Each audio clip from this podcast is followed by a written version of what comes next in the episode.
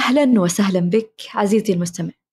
هذا بودكاست قمرة معزة وأنا عزة الغامدي. من سنوات طويلة يمكن تقريبا عشر سنوات من اليوم كنت في بداية محطات رحلة دراسة الترجمة.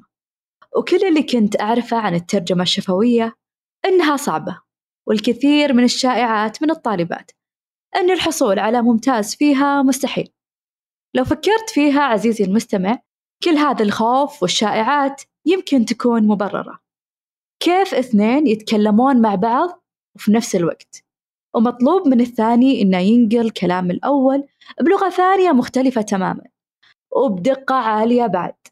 وكيف ممكن أكون جنب متحدث وأرد بعده أمام جمهور؟ وهذا الجمهور ممكن يكون شخص وممكن يكونون مية. بديت أدرسها وشفت التحدي بعيني بدل من اللي كنت بس أسمع. بس لحظة كان فيها شيء مختلف. حماس ومغامرة ومسؤولية كبيرة أكيد.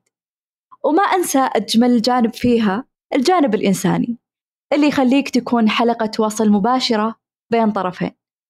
أقدر أشبهها أنك قائد مركبة تنقلها من مكان إلى مكان لكن بالكلمات.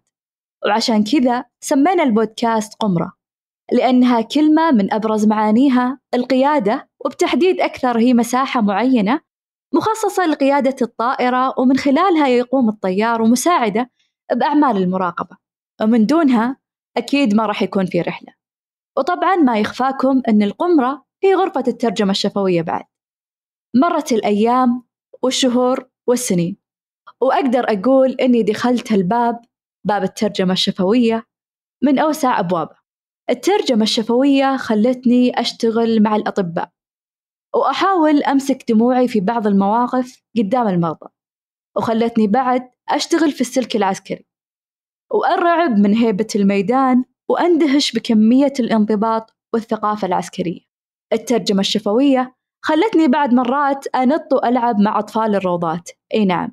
وخلتني بعد أمثل على المسرح. بالضبط مثل ما سمعت.